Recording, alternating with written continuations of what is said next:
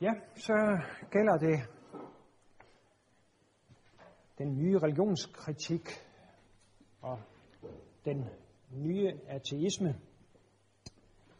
Jeg har en øh, spiseseddel her, som I kan få her i første omgang.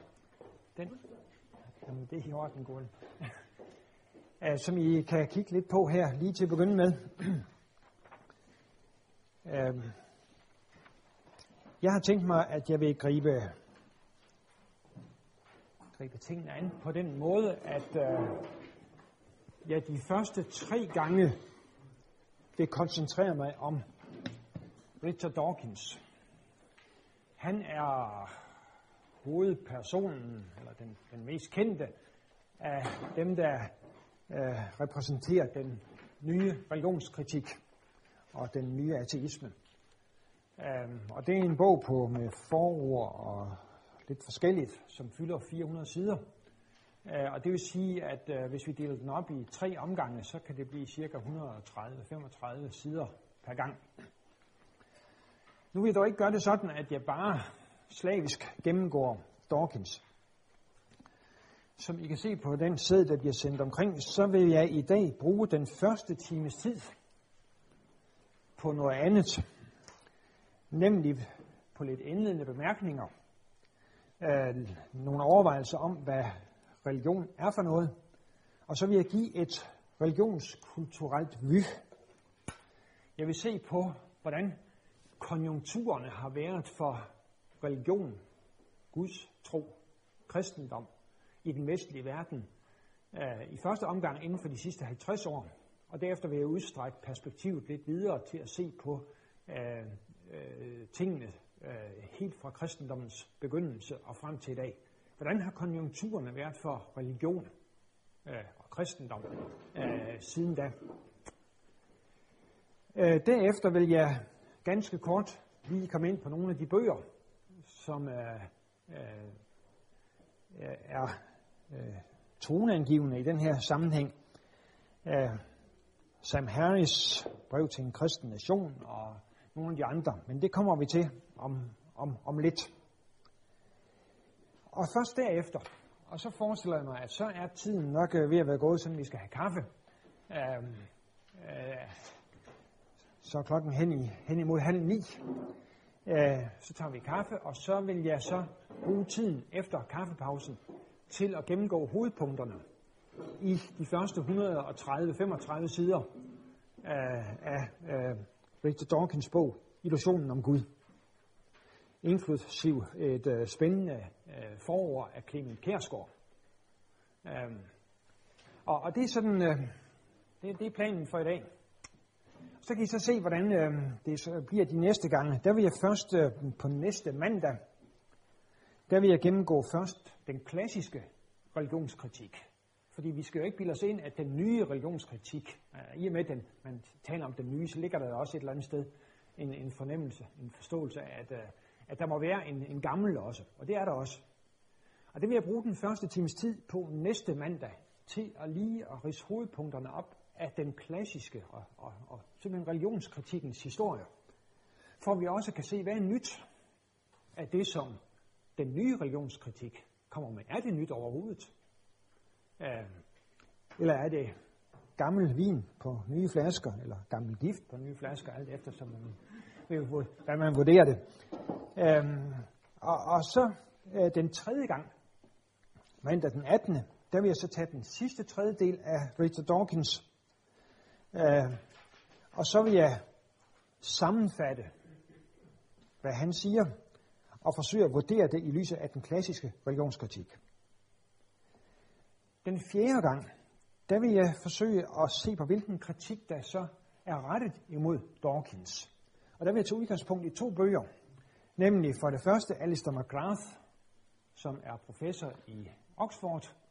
Han har øh, han har skrevet en, en bog, og vi kan se, at han har været på banen før. Når man læser øh, Richard Dawkins Illusionen om Gud, så kan vi se på et vist tidspunkt, det skal vi også komme til i dag, at der refererer han til en kritik, som McGrath han har rettet imod ham, imod en tidligere bog, som øh, Dawkins har skrevet. Så de har altså en gammel mellemværende, og de bor altså begge to i øh, Oxford, og de er begge to også øh, naturvidenskabsmænd. Udover at øh, Alistair McGrath han er professor i øh, systematisk teologi, så har han doktorgrad også øh, i et eller andet naturvidenskab. Det kan jeg øh, referere, når vi kommer dertil. Nu har jeg lige glemt præcis, hvad det er. Men det er ikke en helt inkompetent kritiker i hvert fald. Plus, jeg vil tage udgangspunkt den fjerde gang også i en bog, The Dawkins Letters, øh, hvor der også rettes øh, angreb eller kritik imod Dawkins. Og så er de første fire af de syv gange, så er de ved at være brugt op. De sidste tre gange, der vil jeg se på for det første, hvor har vi den henne? Christopher Hitchens. Gud er ikke stor. Hvordan religion forpester alt. Det er også en, en bog af et vis omfang, 350 sider sådan cirka. Så det kommer til at gå lidt hurtigt. Uh, men nu har vi måske fået hovedsagen med uh, Dawkins, og så kan vi så se, er der noget nyt, eller er det samme tangenter, der spilles på i Hitchens bog, Gud er ikke stor. Og sidste, uh, eller nej, det bliver ikke sidste, øh, sjette gang, øh, der vil jeg så se på Sam Herringses bog, primært. Troens Falit, og så har han en lille en også, der hedder Brev til en kristen nation. Altså de tre vil jeg opfatte, øh, Dawkins, Hitchens og Sam Harris, opfatter jeg som de mest toneangivende af kritikerne af, af, religion, af religionen, altså de mest toneangivende repræsentanter for den nye religionskritik. Så det er dem, vi vil koncentrere os om. Og så uh, øh, den øh, sidste gang, der vil jeg så se lidt på lidt andre repræsentanter, blandt andet også øh, den danske, som jeg har fået med, jo, Lone Frank, den femte revolution, fortællinger fra hjernens tidsalder. Øhm, og hun gør sig til talsmand for, at, at eller overveje det mindste, om Gud han er en fejl, der opstod i vores hjernebark i løbet af evolutionens lange march. Det må vi se, hvad det er for noget. Og som I godt kan høre, så har jeg ikke læst ind på det hele. Det håber jeg vil ændre sig hen ad vejen. Øh, men øh, Øh, jeg har ikke læst, jeg har lidt læst sporadisk i de fleste af dem, øh, men ikke sådan for alvor, bortset fra i Richard Dawkins, og så også i øh, Alistair McGrath. Men hen ad vejen, så håber jeg, kan kan være mere all-round orienteret. Og det er altså det, vi så vil gøre den sidste gang. Se på øh, øh, andre repræsentanter for religionskritikken og forsøge at sammenfatte øh, synspunkter i den nye religionskritik, og så overveje, øh, hvor ny den så er, og i hvilken udstrækning vi må give den ret.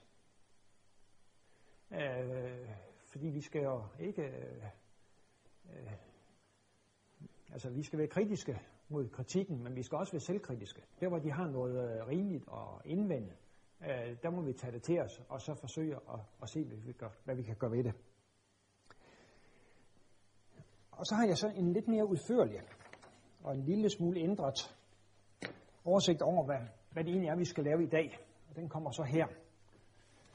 Det er sådan ved nærmere eftertanke, så øh, vil jeg ændre lidt på, øh, på tingene i forhold til den øh, oversigt, I har fået for det hele, for alle syv gange. Så den vi vil køre efter øh, for i dag, det er øh, den, I nu får sendt rundt.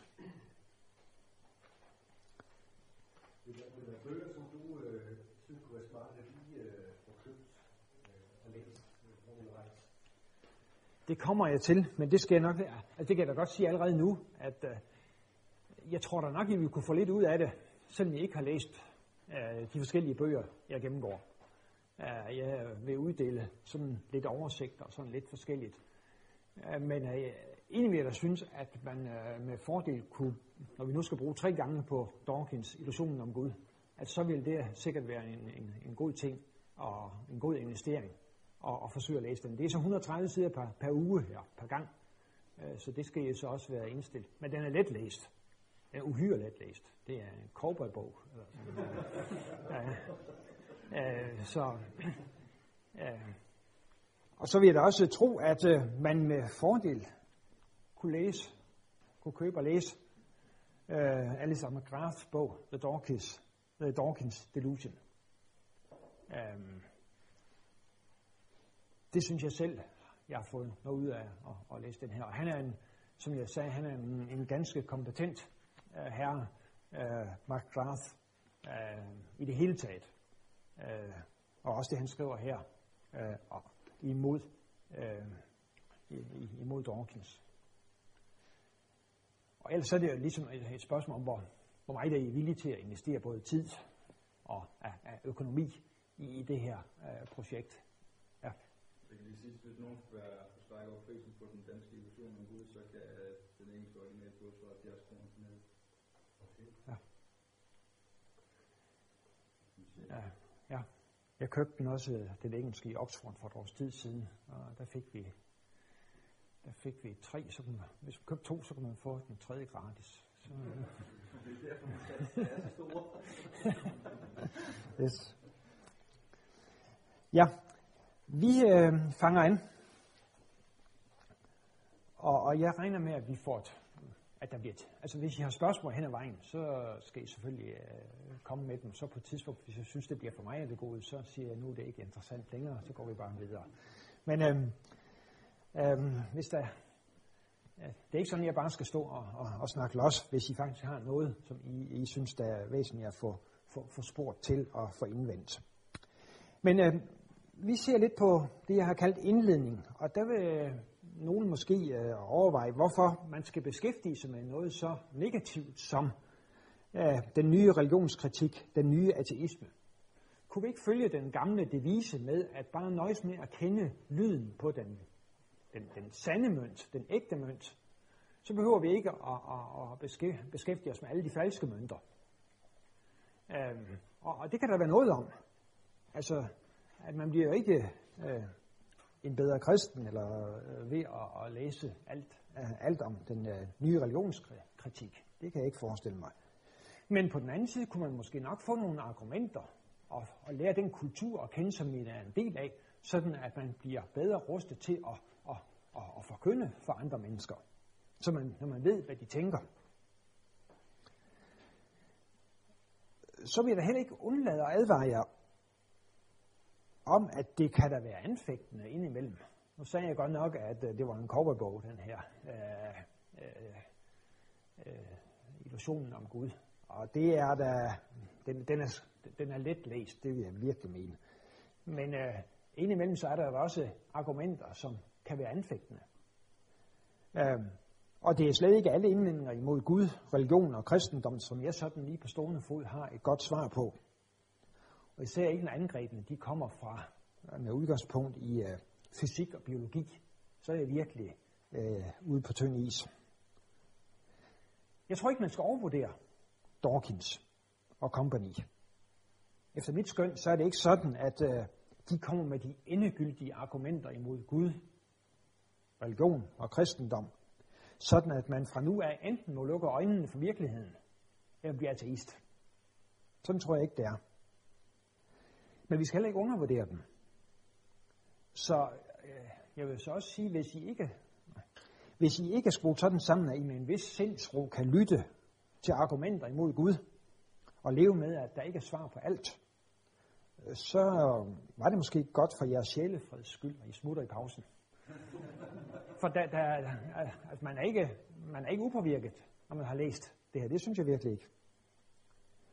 Øh, Samtidig vil jeg da også pege på, at der er kristne, der beskæftiger sig med den her slags problemstillinger i overvis, og som stadig er frimodige kristne. Når vi beskæftiger os med den her slags ting, så er det efter min opfattelse i første række argumenterne, der tæller. Det er ikke følelser. Det er ikke tro, men medmindre den også bygger på argumenter. Men måske nok erfaring. Hvis man for eksempel, som mange muslimer, øh, har mødt Jesus i drømme eller i lyslevende live, øh, og på den baggrund er kommet til tro på Jesus Kristus, så er det et argument, vil jeg mene. Selvom Dawkins givetvis vil forsøge at forklare det som en illusion, en hallucination. Det betyder ikke, at jeg ikke er åben for Helligåndens virke og åben for troens betydning. Det er jeg i høj grad.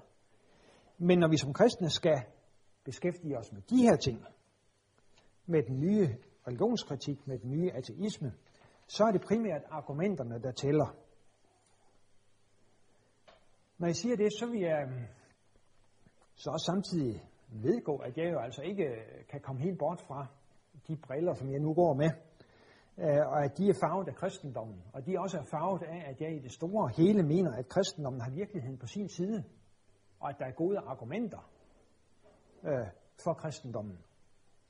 Og det betyder jo, at jeg ikke kan være helt nøgtern, objektiv og neutral. En sådan objektivitet og neutralitet findes i det hele taget ikke. På den anden side, så er det vigtigt, at vi er redelige og ikke gør os tingene for lette. Argumenter for og imod Gud, religion og kristendom skal vurderes efter kriterier, som er gyldige, også for ikke-kristne. Og det vil sige, at øh, det er ikke nok, at vi siger, at det står det og det i Bibelen. Eller at vi nu tror sådan og sådan. Nej, når vi er inde på de her spørgsmål her, og når det er ikke-kristne, når det er øh, ateister, vi arbejder og, og, og beskæftiger os med og øh, argumenterer øh, med, så skal vi bruge argumenter, som er almengyldige. På samme måde som en kristen politiker i Folketinget ikke kan argumentere imod fri abort ved at sige, at det står i salme 139, at mennesket det er kendt af Gud allerede som foster. Den tæller ikke i Folketinget, hvis man skal argumentere for, at øh, fri abort øh, det er noget skidt. Øh, der bliver man nødt til at argumentere med almengyldige argumenter, som for eksempel, at det er en medicinsk kendskærning, at det enkelte, den enkelte persons øh, genetiske øh, arvemasse, at den øh, simpelthen er fastlagt allerede fra undfangelsen af. Altså livet, det enkelte menneskes liv, starter med undfangelsen. Det er en, det er en medicinsk, en biologisk kendskærning, som er umulig at komme udenom. Øh, og det er et argument, som kan tælle. Og også et andet argument kunne tælle, at, nemlig, at det, det at få abort, at det for langt de fleste øh, medfører psykiske problemer, og at det derfor er en dårlig idé, eller det er i hvert fald, at den skulle være den sidste udvej at vælge abort. Den slags argumenter tæller. Det er almene argumenter. Og på samme måde her, når vi snakker om argumenter for og imod Gud, religion, kristendom, så er det altså ikke først og fremmest bibelske argumenter. Så skal de i hvert fald iklædes almene sprog. De skal også have basis i den, den virkelighed, som alle kan, kan jagtage. Idealet må være, at hvis der er en ateist her, jeg kender jer ikke øh, alle sammen, øh, hvis der er en overbevist ateist her, så skulle det gerne være, ideelt må være, at selvom vedkommende ikke bøjer sig for vores argumenter, mine argumenter, Dawkins, øh, hvad hedder det, Mark Graves argumenter osv., at vedkommende så i hvert fald må gå herfra og tænke, ja, der kunne måske være noget om det. Eller tingene kan godt tolkes i den retning. Hvis ikke det lykkes, og det vil vi jo måske finde ud af, at øh, det lykkes ikke øh, at, at, at, at ateister vil tænke sådan, så behøver det ikke fordi, være, fordi vi argumenterer forkert øh, og argumenterer for kristeligt. For sagen er, at de her temaer, som vi beskæftiger os med her, de er så livsbærende, så fundamentale, at det er at forvente, at heller ikke ateister kan være helt neutrale og nøgterne. Hvis Dawkins for eksempel, som har bygget hele sit liv på at være ateist, hvis han skulle blive overbevist om, at ateismen, den alligevel ikke holder stik, men at Gud han faktisk er der, så tror jeg, at det vil koste ham nogen kamp at indrømme det. Simpelthen fordi alt, hvad han hidtil har gjort og skrevet, det bygger på en bestemt tilværelsesforståelse. Så vi er ikke som kristne de eneste, der har sådan en tilværelsesforståelse, som, kan være, som det kan være vanskeligt at sætte sig ud over. Det vil Dawkins også have. Og det kan man faktisk se i noget af det, vi læser her. Nogle af de her eksempler, øh, som han giver, viser, at han har sandelig også indimellem sine vanskeligheder ved at være helt neutral og objektiv.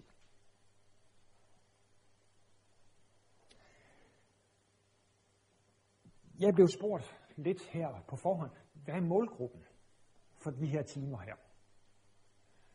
Og, og den har jeg lavet være helt bred, fordi jeg har egentlig en erfaring af, at folk flest i det, i det store hele godt kan forstå, hvad jeg taler om.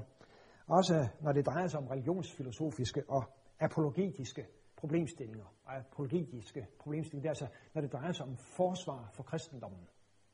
Øh, og derfor har jeg, øh, uh, lad det være, jeg har ikke antydet, at det skulle, der skulle være nogen, Øh, der ikke skulle kunne forstå det her, eller at det ikke var beregnet for dem. Men, som jeg tidligere lige har antydet, bliver det helt uforståeligt, det jeg siger, så må jeg selvfølgelig række hånden op, så må vi have det afklaret. Hvis jeg bruger begreber, som øh, den ene gang efter den anden, som I ikke øh, er med på, så er det helt fint at række hånden op og bede mig om at forklare det. Ja, det var vist det. Så går vi over til punkt 2, eller hvad vi skal kalde det. Hvad er religion? For når vi nu øh, skal beskæftige os med religionskritik, så kunne det være godt nok lige at vide, hvad er det egentlig for noget, man kritiserer? Øh, hvordan skal vi definere religion? Og det er sandelig ikke så let. Øh, religion, det er, det er rigtig mange ting.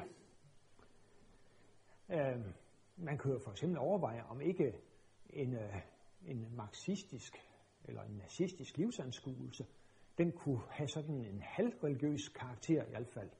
Marxisterne, de ville da i hvert fald forklare hele verden ud fra en materialistisk øh, øh tilværelsesforståelse. Alting. Øh, og vi kan også bare se på sådan noget som vores egen kristendom. Der er stor forskel på en øh, grundvisk kulturkristendom og så øh, pinsemenighedens møde, møder. Alt det er kristendom. Men hvor skal man slå ned og sige, det her det er kristendom? Øh, en hver religion har udviklingsfaser og har forskellige varianter. Men man kunne måske gå til øh, og, og se, hvor kommer ordet religion egentlig fra. Og, og det, øh, det hjælper lidt. Øh, religion kommer fra latin øh, og betyder et eller andet med at give agt på det hellige. At give agt, have agtelse for. Øh, det er i hvert fald den ene forståelse. Og det andet, det er, at det kan også komme af et ord, som betyder at, at binde, at man er bundet til noget. Altså på den ene side, at man har agtelse for noget, og på den anden side, at man er bundet af noget. Og begge dele er jo egentlig udmærket til at forklare, hvad, hvad, hvad vi øh, som normale øh, troende lægger i, og, i, og, i religion. At man agter noget, man agter det guddommelige, man agter det hellige, og man også er bundet af det i en eller anden forstand. Ja, der er det være nok med det. så vil jeg se lidt på, øh, hvordan øh, konjunkturerne har været for religion, religiøsitet. Øh, for ligesom at se, hvad er det, der sker nu her, når øh, der lige pludselig dukker en religionskritik op, som vi ikke har set magen til i, i 30 år i hvert fald. Hvad, hvad, hvad, hvad, hvad sker der? Og, og, og, og hvordan har religionens situation været øh, inden for de sidste 50 år? Det er det første, jeg vil se på. Og dernæst øh, vil jeg prøve at udstrække perspektivet lidt videre. Øh, da jeg var ganske ung, det vil sige i midt i 60'erne, der var religion ikke noget hit. Det var aldeles ikke på måde at være religiøs. Og når jeg i gymnasiet ikke gjorde nogen hemmelighed af, at jeg var ret bevidst om min kristendom, så var jeg et respekteret, det tror jeg der er egentlig, men også noget obskur indslag uh, i gymnasielivet. Uh, den kendte øh, teolog og filosof K.E. Løstrup, han øh, rammer på udmærket vis stemningen fra den tid i forår til sin fremragende bog Skabelse til Intetgørelse, som udkom i 1978. Den er skrevet lidt inden, men den udkom i 78. Og i indledningen der, det allerførste han skriver i den bog, det er følgende. Set med epokens øjne, når dens blik er blidest, vil denne bog tage sig ud som en vigende hærs bagtrop, der udkæmper en tilbagetogsfægtning, inden her og bagtrop forsvinder ud i anachronismens mørke. Altså, Løstrup, han, han argumenterede i den bog Skabelser til indgørelse for, at, at det, er mere, det er mere virkelighedstæt, det er mere erfaringstæt, at kristendommen, nej, at verden den er skabt, end at den er blevet til ved en tilfældighed. Og det er noget, som er jo aldeles relevant i det, vi skal beskæftige os med, også her, når vi, når vi taler om Dawkins. Han vil, han vil, Dawkins vil sige, at det er i hvert fald ikke erfaringstæt eller erfaringsnært, at verden skulle være blevet skabt. Den er blevet til ved en tilfældighed eller ved en naturlig udvælgelse. Sådan vil Dawkins sige. Men Løstrup han argumenterede altså i den her bog for det modsatte. At det er mere erfaringsnært eller erfaringstæt, at verden er skabt, end den er blevet til ved et tilfælde. Det bruger han et par hundrede sider på at argumentere øh, for det her. Men, siger han, det synspunkt, det er, det, det er, det kan sammenlignes med en hær, der kæmper sine sidste kampe, inden den forsvinder. Sådan at man, øh, og sådan opfattede man vidt og bredt situationen for kristendommen og religion efter 2. 2. verdenskrig. Religion, det var noget, som var på vej væk. Og om et øjeblik ville det være forsvundet. Men omkring 1975, så skete der så pludselig en vending. Det blev pludselig ind at være religiøs. The Beatles tog til Indien for at meditere. Sangeren Donovan han forsvandt op på en skotsk ø, hvor han blev medlem af en ny religiøs sekt. Og en række personer vidnede pludselig i radio og fjernsyn om religiøse oplevelser. Pludselig var det ind med stråler og energier og karma og healing og reinkarnation. Øhm, TV-programmer som Åndernes Magt fik pludselig store seertal. Og ved murens fald 1989 forstærkedes den her udvikling. I det der lige pludselig var en række mennesker, der stod med en krakaleret tilværelsesforståelse. I den vestlige verden var der jo 100.000 måske millioner, som havde regnet med, at kommunismen var, var, var fremtiden. Og lige pludselig så var den ikke længere fremtiden. Og mange af dem, de vendte sig til religion og til kristendom. Og i Danmark, der skete det i høj grad i en løstrupsk aftapning. At der, der er rigtig mange, som blev, en, øh, blev, blev kristne i en eller anden form, som de havde fra Løstrup. Lidt tilsvarende har situationen også været i de, i de muslimske lande. I tiden efter 2. verdenskrig, der stod kommunisme og socialisme, det stod meget stærkt i mange socialistiske lande. Men i løbet af 80'erne og derefter, så mistede det ligesom grebet i folket. Øh, sådan at mange af dem nu ser islam, og nogle steder også radikal islam, som den eneste løsning på de her landes problemer. I sin bog Opgør og Oprør, der beskriver Ayan Hirsi Ali, øh, kender hende den hollandske politiker, som øh, støttede Theo van Gogh med hans øh, islamkritiske film osv. Øh, hun beskriver, hvordan hendes far oprindeligt var socialist, men efterhånden blev radikal, eller forholdsvis radikal, islamist. Nils Gunnar Hansen beskriver i en bog, da Gud kom ind fra kulden, om genkristningen af kulturen, som jeg tror er fra 1994, det er noget, jeg ikke lige har fået tjekket efter. Der skriver han, at de intellektuelle i Danmark, de blev, de blev genkristnet. Det var altså der midt i 90'erne. De intellektuelle, intellektuelle i Danmark er blevet genkristnet. Og inden for filosofien, der blev Gud og religionen lige pludselig acceptable emner, hvad det ikke har været i 100 år mindst. Og en af dem, som uh, har været med til at gøre det acceptabelt, det er den italienske filosof Gianni Vattimo. Hans bog udkom på dansk i 1998, en lille bog, 1999, det hedder Jeg tror, at jeg tror. Han kom øh, fra en øh, ateistisk baggrund, havde studeret Nietzsche og Heidegger, og vendte så tilbage til kristendommen til, øh, i en sådan lidt øh, egenartet udgave. Så øh, religionen har haft gode vilkår de sidste 30 år.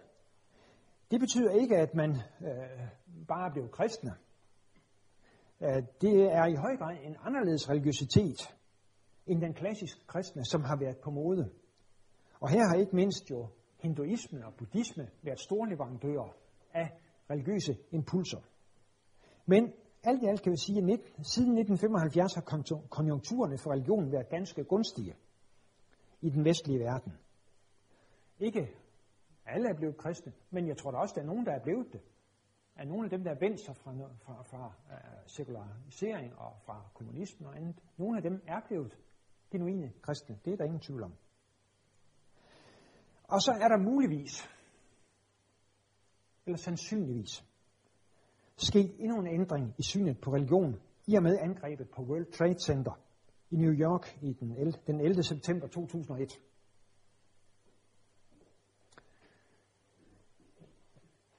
Det vil jo vise sig om 5, 10, 15 år, om det virkelig er sådan. Men min fornemmelse er, at det er sådan, at der er sket en ændring i religionens stilling øh, i, i vores kultur efter 11. september. Jeg kan huske, at jeg den 11. september om aftenen havde en øh, tale med en af mine døtre, hvor vi sad og snakkede øh, på en restaurant i København, om, det der, om betydningen af det, der var sket. Og jeg ytrede frygt for, at det kunne betyde store indskrænkninger af det åbne demokratiske samfund, som vi, vi, vi havde, som vi har. Og der er der sikkert også mere overvågning af potentielt farlige miljøer nu, end der var før 11. september. Det tror jeg absolut. Og vi bliver da også tjekket mere grundigt end før, når vi skal ombord på fly. Jeg hørte i en lufthavn her øh, en udbrud. De skide terrorister, der var ved at tabe bukserne, fordi han skal aflevere livrenden. Øh, fordi nu skal den jo altså også tjekkes, når vi skal, når vi skal igennem sikkerhedskontrollen. Øh, så der, vi bliver da tjekket lidt mere, end vi blev tidligere. Øh, men der er sket andre ting, og det her jeg ikke helt, det kunne jeg ikke, det kunne jeg ikke lige gennemskue, at det ville ske. Selvfølgelig var det ikke helt uventet, at, at islam ville blive øh, kritiseret. Men at man, at religionen som helhed ville blive vurderet på en ny måde efter 11. september. At stemningen over for religion ville ændre sig. Øh, det havde jeg ikke forestillet. Det, det, havde jeg, det kunne jeg ikke overskue. Øh, og det kan da også ske det her, vi oplever nu med de her bøger, at det bare er et kortvarigt fænomen. Det kan ske, at den religionsvenlige atmosfære, som har været siden 1975, at den lige bliver afbrudt her i en 3-5 år, og så fortsætter det med en religionsvenlig atmosfære. Men det kan også være, at den religionskritiske atmosfære, som har været siden oplysningstiden, siden ca. 1650, at, den, at det er den, der vil vende tilbage. Og det vil vise sig her i løbet af de næste 5, 10, 15 år. Men hvad enten det nu er det ene eller det andet, så er de udfordringer, vi står overfor lige nu, det er jo altså den nye religionskritik, og derfor skal de tages op. Og så vil jeg lige gå lidt tilbage for at, at, at trække linjerne op øhm, til, øh, til øhm, øh, tiden, og det bliver jo meget store linjer, til de religiøse konjunkturer siden kristendommens opkomst. Og hvis vi nu laver en kort, lang linje her, så år 0, og 1400, 1650, 1800, 1975 og 2001. Øhm, der kan man jo sige, at øh, 325. Øh, kristendommen den voksede op i en verden, hvor der var masser af religiøs røre. Og på et eller andet tidspunkt, så blev kristendommen den stærkeste, og cirka fra 325, der begyndte kristendommen at være den statsbærende religion i Romeriet. Og på et tidspunkt, jeg tror det er 567, men det er også en af de ting, jeg lige skulle have tjekket, inden jeg burde have tjekket. Men uh, på et eller andet tidspunkt, så blev uh, i hvert fald Platons akademi i Athen, det blev lukket af kejser Justinian. Og det var ligesom med til at markere, at nu er kristendommen, cirka fra da var kristendommen enerådende på jeg skal sige, det livsanskuelsesmæssige marked i Romeriet. Og det var tilfældet stort set frem til år 1400. At der var religion i kristendommens skikkelse var enerådende øh, øh, som livsanskuelse i, øh, i Romeriet. Altså hele middelalderen igennem. Der var ganske vist nogle jøder, og der var også, kristendommen blev også truet fra af muslimer fra syd via Spanien og fra sydøst via Balkan.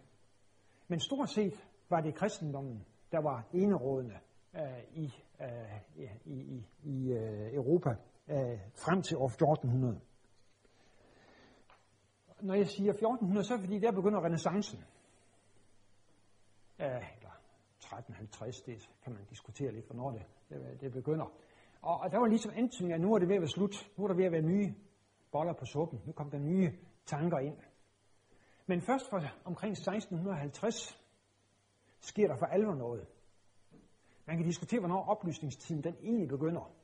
Men øh, det er ikke helt dumt at sige 1650. Andre vil sige 1700 du nu siger 1650, så er, så, det er sådan et, et, et godt tal. Øh, så er der, så er der 3, 300 år indtil 1950, hvor man kan sige, at her ophører den moderne tid, og så er der en mellemrum her øh, indtil 1975. Men øh, øh, fra, fra 1650, der var det altså oplysningstiden. Øh, og når man bruger begrebet oplysningstid, så er det, der oplyser, det er fornuften.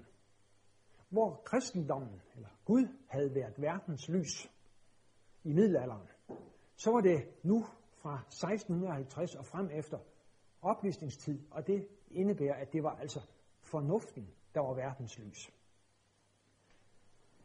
Øh, det betød, at kristendommen kom i knibe. Gud kom i knibe, blev sat lidt i, i, i, ud på en sidelinje. Og egentlig kan man sige, at fra 1650 af, der har den vestlige verden været kendetegnet af en religionskritisk tendens. Det var der ikke for alvor før 1650, men det er der fra 1660 og indtil 1975. Man kan måske sige, at, at der var under romantikken fra 1800 til 1830 eller noget af den stil, øh, der var der også en, en vis øh, positiv holdning til religion. Og i vækkelserne og i pietismen, der har der også i nogle kredse været en positiv holdning til religion, og religioner får mere gennemslagskraft.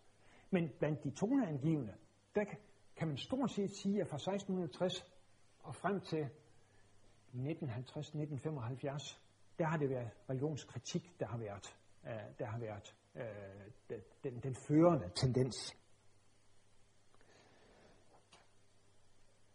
Toneangivende intellektuelt. Ja. ja ikke politisk. Eller kongeangiver jo stadig noget. Ja. Men samtidig er sekulariseringen, altså at, at uh, i hvert fald at kirken, den mistede magt i forhold til staten, uh, den, den, uh, den, har været, den har været gældende mere eller mindre fra 1650. Og i hvert fald uh, gælder det jo, uh, da, da enevælden bliver, og bliver afskaffet og, og så videre og fra. Øh, man kan sige, at den franske revolution, der var det helt tydeligt også, at, at, at nu blev kirken øh, sat fra magten i Frankrig i hvert fald. Så tendensen har været der. Men du kan have ret i, at, øh, at der er mange facetter i den tendens. Ja.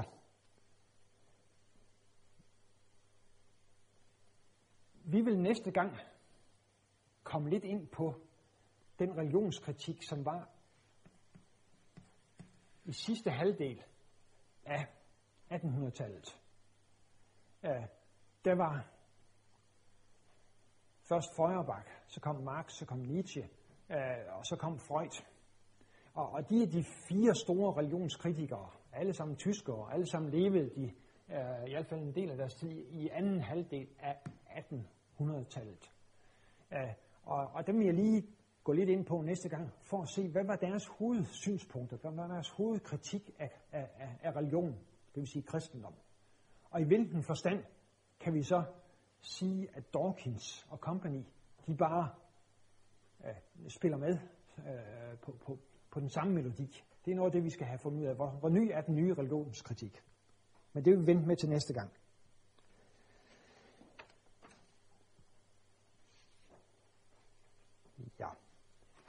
Jeg tror faktisk, vi vil øhm, tage og holde, holde pause nu.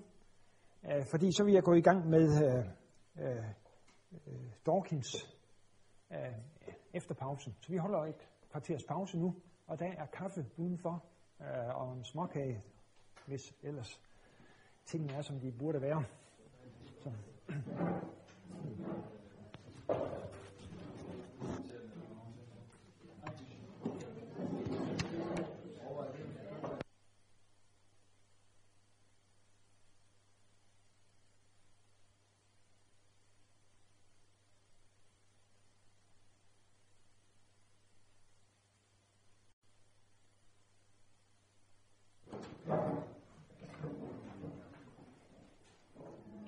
Har I nogle spørgsmål eller kommentarer, bemærkninger til, til det, jeg sagde før, før kaffepausen?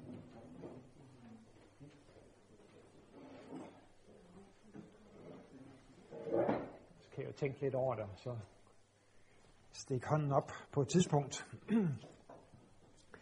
Vi vil nu gå til øh, en gennemgang af øh, første tredjedel af Dawkins bog, Illusionen om Gud. Og um, der er jo sådan en øh, balancegang, som er nødvendig. Altså der er jo mangfoldige store og små ting, som man øh, egentlig godt kunne synes var interessant at, at, at tage op. Øh, men jeg har så valgt ud, som jeg tror, at vi kan gøre det på cirka en, en, en times tid. Øh, de her 130 sider. Øh, så så kan I jo godt se, så er det jo ikke det hele, der, bliver, der kommer med. Men øh, hvis vi starter på side 3, der øh, tror jeg for så vidt, at vi får øh, et af Dawkins hovedbudskaber. Han skriver her til minde om Douglas Adams, som er en science fiction øh, fortæller Øh, som er blevet ateist ved at læse Dawkins bøger. Det refererer han på et senere tidspunkt. Han har meget til overs. Godt, han har meget godt at sige om Douglas Adams. Og øhm, om ham, eller jeg ved ikke, om det er Adams, der har, der har sagt det, det er det formentlig. Øh, et citat her. Er det ikke tilstrækkeligt, at haven er smuk? Behøver man at bilde sig selv ind, at der også bor feer? Det er sådan en indledende. Er det ikke tilstrækkeligt, at haven er smuk? Behøver man at bilde sig selv ind, at der også bor feer? Og det vil han jo selvfølgelig sige, at verden er smuk, øh, men der findes ikke overnaturlige væsener i den eller bag den. Og det må vi selvfølgelig øh, give ham ret i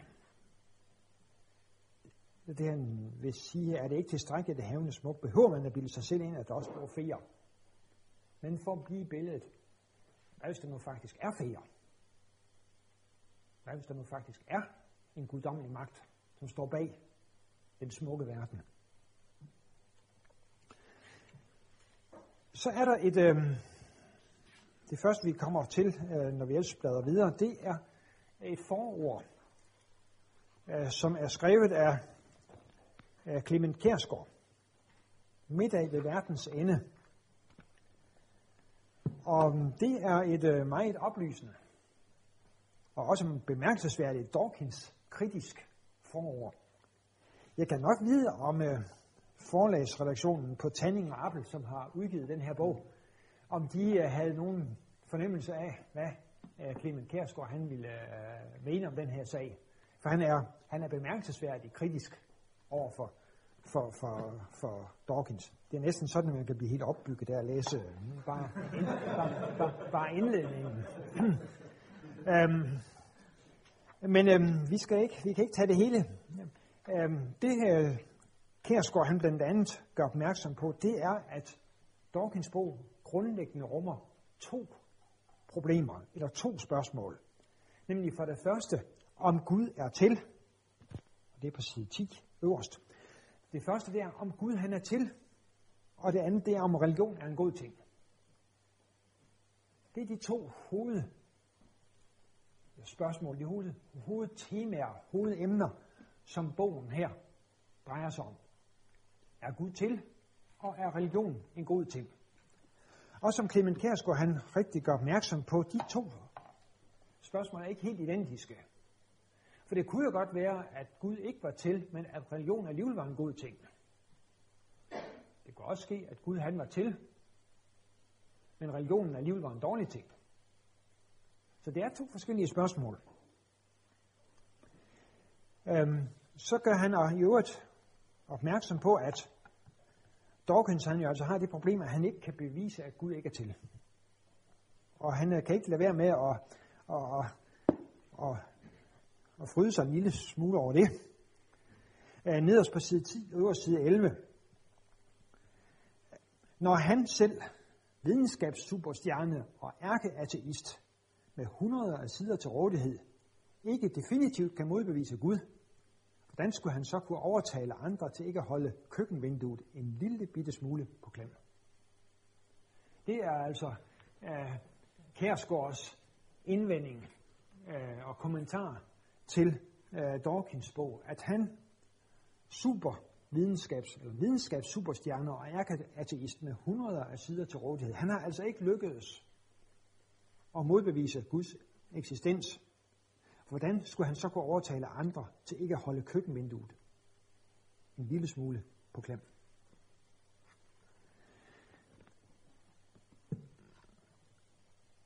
Et andet væsentligt element, som øh, Clement Kærsgaard gør opmærksom på, det er, at Dawkins han bruger vældig meget plads på at angribe den religiøse fundamentalisme. Men, siger Kærsgaard, det er simpelthen ikke rimeligt. For verden den består altså af to grupper mennesker. Moderate ateister og moderate troende. Det er dem, der er flest af her i verden. Det er moderate ateister og moderate troende. Øh, så øh, det, det, han, han øh, mister proportionssansen, gør Dawkins, ifølge Clement Kærsgaard, ved at, at, at, at lægge så meget vægt på fundamentalisterne.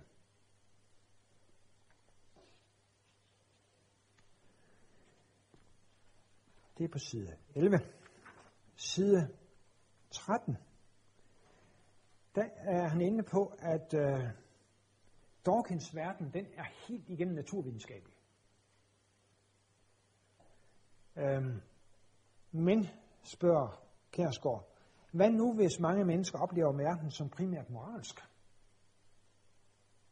Altså de store spørgsmål, det er de moralske spørgsmål, ikke de naturvidenskabelige spørgsmål. Og der indrømmer Dawkins flere steder, nej, det har han ikke meget at sige til.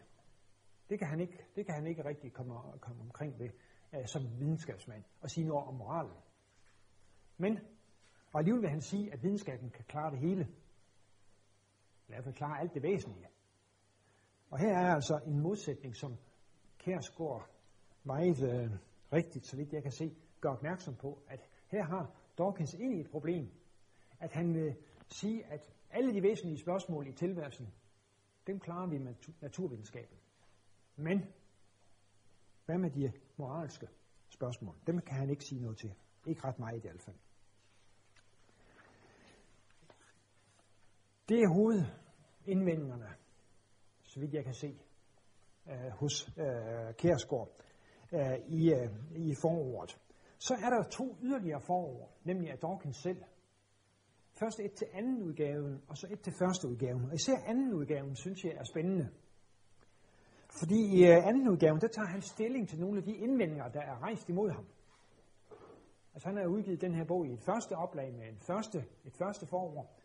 Og det vi nu har for os, eller i hvert fald som jeg har foran mig her, det er en anden udgave, hvor han så også kan tage stilling til nogle af de indvendinger, som er rejst imod øh, hans første udgave.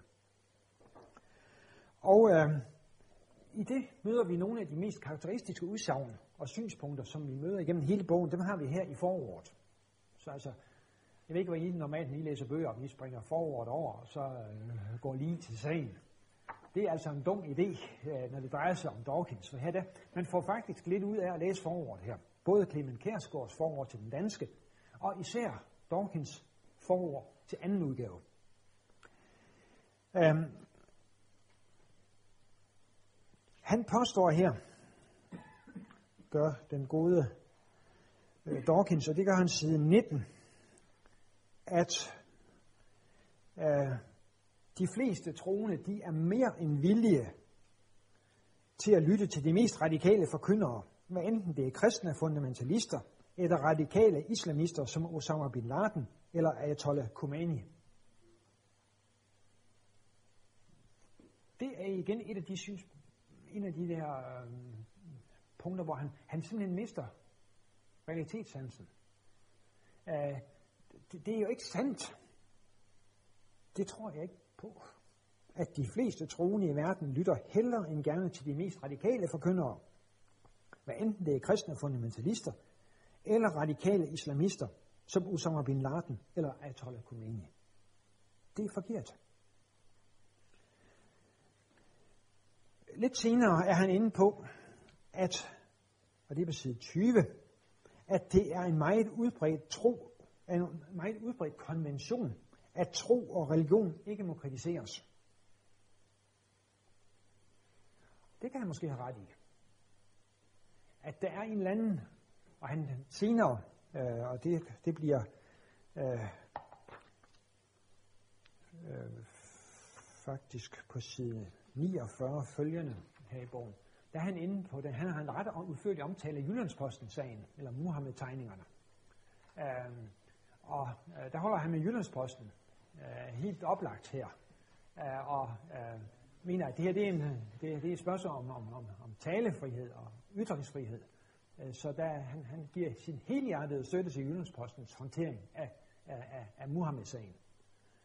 Øh, men det er altså for ham jo bare et vidnesbyrd om øh, den her sag, øh, hvordan det er generelt, nemlig at øh, alle andre mennesker, det siger han et eller andet sted, alle andre mennesker, de skal komme med gode grunde for deres synspunkter.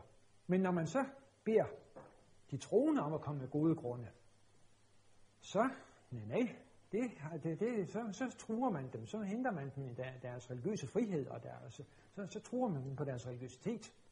Og det må man ikke. Så øh, han har sådan en, øh, en, øh, en, en indvending, øh, som vi møder flere steder i bogen, at der er en udbredt tro, eller der er en udbredt konvention om, at tro og religion må ikke kritiseres. Så taler han om, og det er også noget, som vi møder senere, og det er på side 21 her, der taler han om, at der er især i USA en stor skabsmenighed af ateister, som har brug for hjælp til at komme ud af skabet. Og det er altså noget, han gør meget ud af, det er, hvordan de stakkels ateister har det i USA.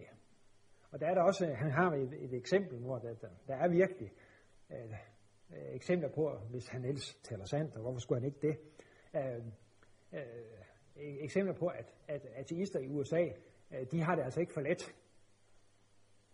Øh, så der, de skal altså have hjælp. Men det er jo altså ikke det, jeg synes er det mest øh, påfaldende her i, i, i Europa, og slet ikke i Danmark. At der skulle være sådan en stor menighed af skabsateister, som har brug for hjælp. Men han vil i hvert fald gerne hjælpe dem. Øh, øh, og det er egentlig hans... Han har sådan en... Der, der er lidt en, der, der er sådan en missionsglød over den her bog. Øh, fordi han vil altså missionere for ateismen. Øh, og, øh, øh, og ønske, at dem, der er sådan de halvhjertede, at de kan komme ud og blive helhjertede og overbeviste øh, ateister. Og i den forbindelse taler han også om bevidsthedsudvidelse. Det, der er brug for, det er en bevidsthedsudvidelse. Så vi går jo altså, alle os troende, vi går altså med en indsnævret bevidsthed. Og vi skal bare, vi skal, øh, hvad skal sige, dækket skal væk, og murene skal falde, sådan at vi kan tænke som det virkelig, øh, som, som vi virkelig øh, tænker øh, helt og fuldt og er i overensstemmelse med virkeligheden det er jo et meget øh, hvad skal jeg sige, værdiladet udtryk at tale om sådan en bevidsthedsudvidelse. Og egentlig kunne jeg godt ønske også, at han, han kunne få en bevidsthedsudvidelse, hvis vi skal til at sige, ja, snakke om det. Ja, men det er så i en lidt anden retning.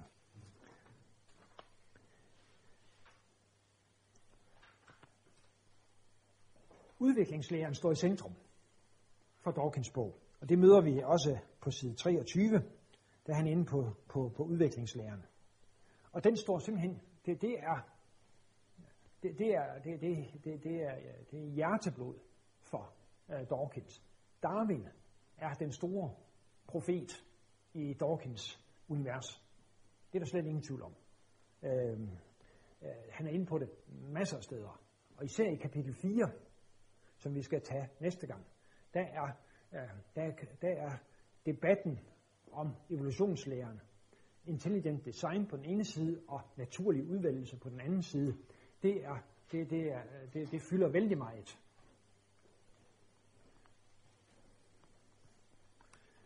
Og så siger han også, side 25, at som hjerneforsker, så kan han jo så sige, at øh, øh det, er, det er neurologisk usandsynligt, at vores hjerter, vores hjerner skulle leve videre efter døden. Det må man jo give ham ret i. Det er neurologisk usandsynligt, at vores hjerner skulle leve videre efter døden. Øhm, øh, og for så vidt alt andet ved os. Øh, hvorfor bare hjernerne? Altså, det hele går i øjnene. Det er usandsynligt, ja.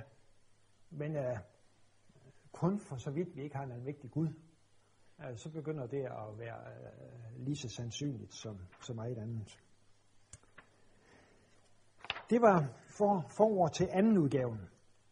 Forår til første udgaven, den er ikke mere så, øh, den, der, der er ikke så meget øh, øh, gods i den, synes jeg. Så vi springer videre til hans øh, kapitel 1, som har overskriften, og, og resten, det, det I ser på, på, på, på den her oversigt over, over, over øh, dagen i dag, øh, det er simpelthen overskrifter, alle som, alle som en overskrifter fra de, øh, eller og, og underoverskrifter, øh, fra de tre første kapitler. Øh, og han taler altså her øh, i kapitel 1 om en dybt religiøs, ikke troende. Øh, det han vil øh, øh sige her, det er, at han, øh, øh det, det er Einstein primært, der, der er på banen her. Albert Einstein. Og Einstein, han er sådan en dybt religiøs, ikke troende, øh, som fortjener respekt øhm, så altså, det som Dawkins han her vil sige, det er, at man kan godt have en eller anden form for religiøsitet. Øh, en ærefrygt for naturen. En ærefrygt for alt det, man endnu ikke har forstået. En ærefrygt for skønheden i haven. Uden at være troende i genuin forstand. Uden at tro på Gud, der har, op, der har skabt det hele og opretholder det hele.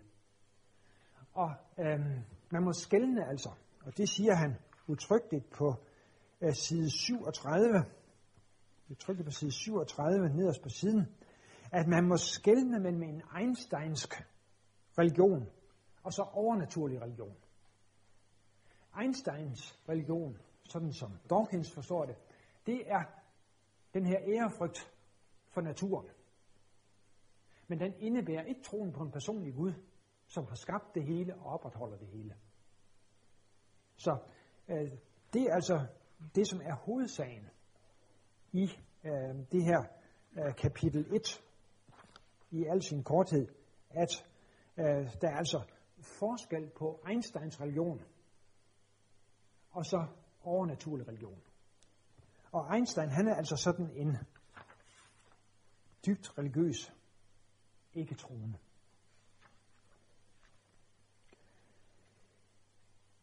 En ateist, det definerer han så også øh, i samme sammenhæng, hvad en ateist er for en.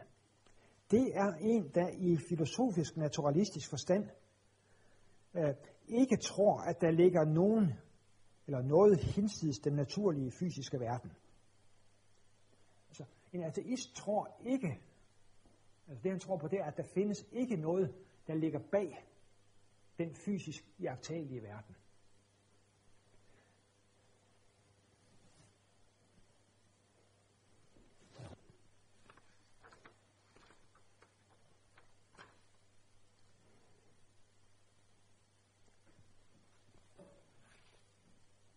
Side, side 39 og side 49 følgende, der er som sagt en, en længere gennemgang af Jyllandsposten-sagen. Vi får faktisk en, en fire sider. Uh, øh, og øh, som sagt, så øh, er uh, uh, Dawkins helt på Jyllandspostens side. Øh, han siger, at han vil ikke, han vil ikke, øh, han vil ikke krænke nogen på den anden side, at han mener ikke, at, at øh, religioner eller religiøse mennesker, de har krav på noget privilegium øh, i vores øh, sekulære samfund. Og så er vi fremme ved øh, hypotesen om Gud, kapitel 2.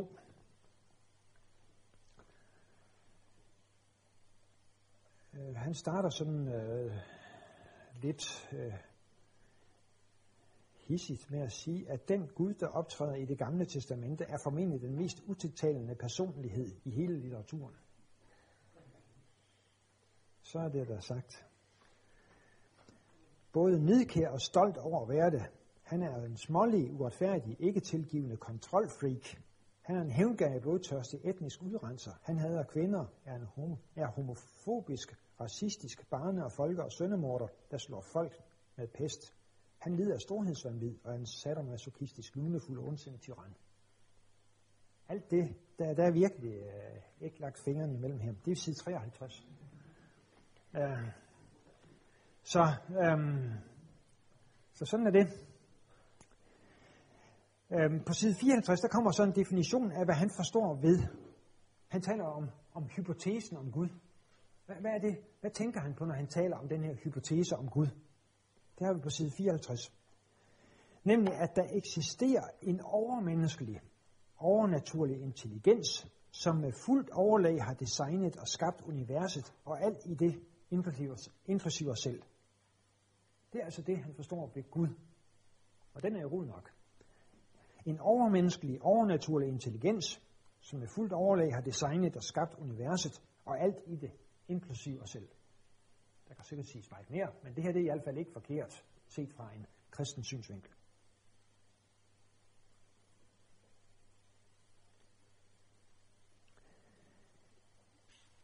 Noget senere, side 60, der er han inde på, at øh, for så vidt så kan man behandle alle de tre abrahamitiske religioner, altså jødedom, kristendom og islam, dem kan man behandle over en kamp. Øh, I de fleste af de ting, han skal bruge religionen til, der kommer det ud på et. Men øh, det er især kristendommen, han tænker på. Og det er selvfølgelig, fordi han er vokset op i en kristen øh, sammenhæng, og at kristendommen har betydet absolut mest i den vestlige verden. Så når han tænker om religion her i det følgende, så er det, nej, når der, når der ikke står andet, så er det altså kristendom, han har i tankerne.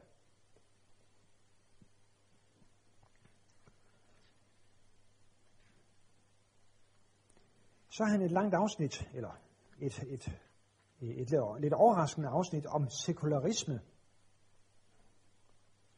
grundlovsfædrene og religion i USA, hvor han øh, gør sig til talsmand for, at grundlovsfædrene i USA, altså dem, der lavede den amerikanske uafhængighedserklæring i 1776, var det vel, øh, at, øh, at de var, at de var øh, ikke, hvad man kunne forestille sig, øh, troende kristne, men de var, vil han hævde, deister og måske ateister.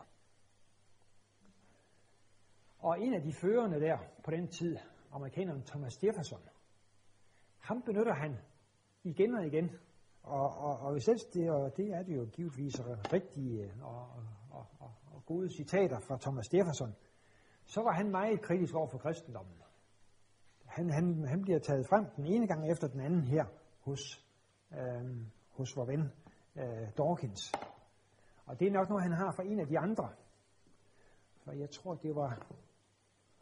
Det er... Øh, det er Hitchen. Nej, Sam Harris. Han har skrevet en bog. Hvis jeg ikke tager meget fejl. Så han skrevet en bog, om,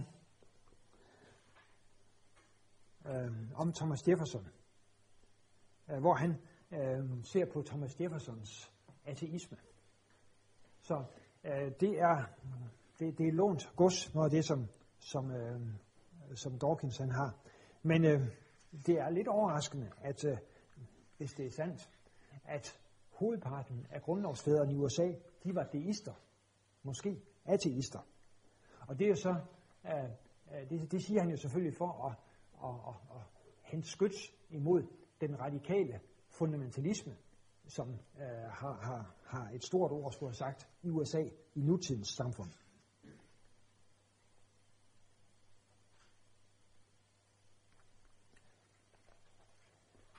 Yes. Så taler han om agnosticismens armod. Agnosticismens armod. Og der kan man jo så spørge, hvad er agnosticisme for noget? Og, og det er nærmest, at man ikke kan vide. Altså gnosis, det er viden. Og agnosticisme, det er, at man ikke kan vide øh, noget i en bestemt sammenhæng. Og han siger, at det er helt i orden at være agnostiker. Øh, for eksempel med hensyn til, om der findes liv andre steder i universet. Det kan vi ikke vide med sikkerhed. Der findes ingen, øh, ingen beviser øh, på, at der findes liv andre steder i universet. Så i den sammenhæng, der er det helt fint at være agnostiker. Altså at indrømme, man, det kan man ikke vide. Øh, men spørger han så, er det så også i orden at være agnostiker vedrørende Guds eksistens? Og i den sammenhæng, der skældner han mellem to former for agnosticisme, nemlig det, han kalder midlertidig agnosticisme og permanent agnosticisme. Og han går ind for, at med hensyn til spørgsmålet om Gud, så er den midlertidige agnosticisme, det er den, det er den rette holdning. Altså, han har en fornemmelse af, at det kan måske godt lykkes på et tidspunkt at finde ud af, at Gud eksisterer ikke. Vide det med sikkerhed. Men indtil videre, to med indrømme, det ved vi ikke. Så han er altså, han går ind for agnosticisme i den her sammenhæng, men altså en midlertidig agnosticisme.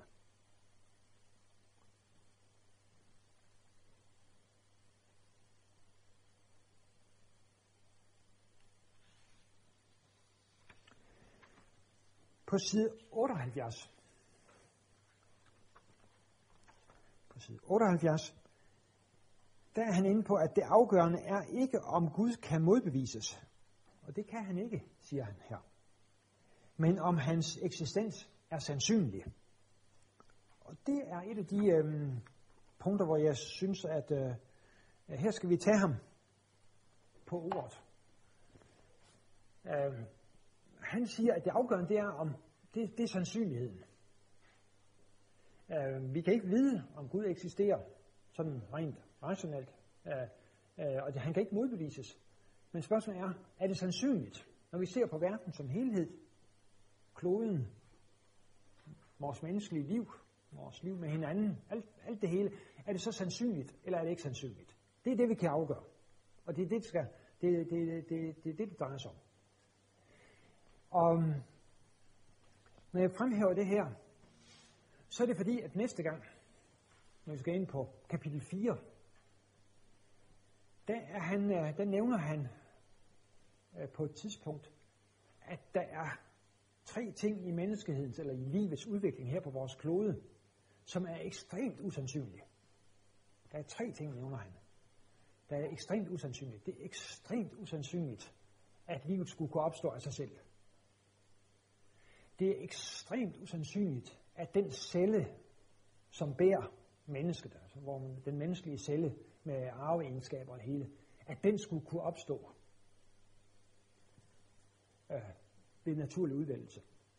Og siger han, det er formentlig også ekstremt usandsynligt, at den menneskelige bevidsthed skulle kunne opstå ved naturlig udvælgelse eller ved et tilfælde. Så han har altså tre ting, der er ekstremt usandsynlige, og som alle sammen skal være sket, for at vi er nået her til, hvor vi er i dag. Og alligevel så drager han ikke konsekvensen, at det kunne ske, eller han, han tager ikke for alvor konsekvensen af det og siger, jamen så var kreationisternes tænkning, den bibelske skabelsestanke, så er den måske mere rimelig end øh, det han ellers har stået for. Men, men det venter vi med til næste gang. Men øhm, det er fordi, altså, her på side 78, der siger han, at man ikke kan bevise Guds at man ikke kan bevise Guds ikke eksistens er almindeligt accepteret og en trivialitet i den forstand, at vi aldrig kan bevise ikke eksistensen af noget som helst. Det afgørende er ikke, om Gud ikke kan modbevises, for det kan han ikke, men om hans eksistens er sandsynlig. Altså sandsynligheden, det gør han et vældig væsen af her på side 78. Og det vil jeg godt holde ham op på næste gang.